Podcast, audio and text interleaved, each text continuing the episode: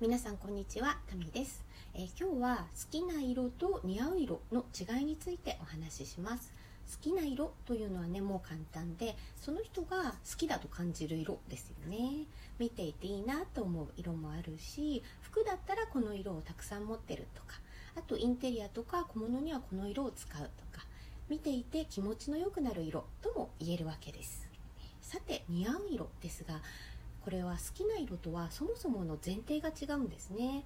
好き嫌いに関係なくその人が身につけた時に良い印象を周囲に与える色というふうにね、えー、表現すればいいですかね、えー、なのでそこにその人の意思とか、まあ、思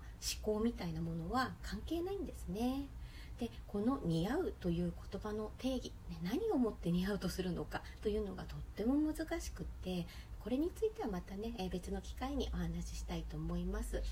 で、まあ、例えばパーソナルカラー診断を受けてこういう色が似合うんだっていうね似合う色の特徴が分かったとしますでもその色が嫌いな色だったらどうすればいいのでしょうか？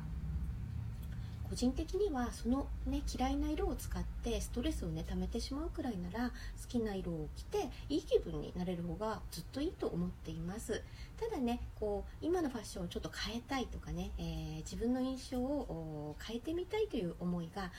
少しでもあるのだったら例えばリップだけとかチークだけあとそうですね中に着るカットソーだけとかね、えー、キャミソールだけとかお顔に一番近いところのアイテムを似合う色の中から選んでトライしてみるという方法があります。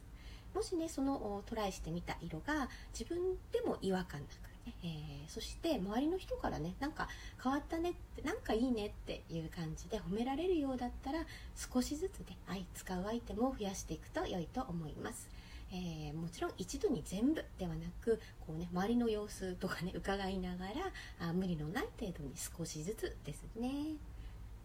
でメイクとか服というのは、まあ、出かける前に準備する時ですね、えー、あと外出先で鏡をこう見る時その時くらいしか実は自分で見る機会というのはありません。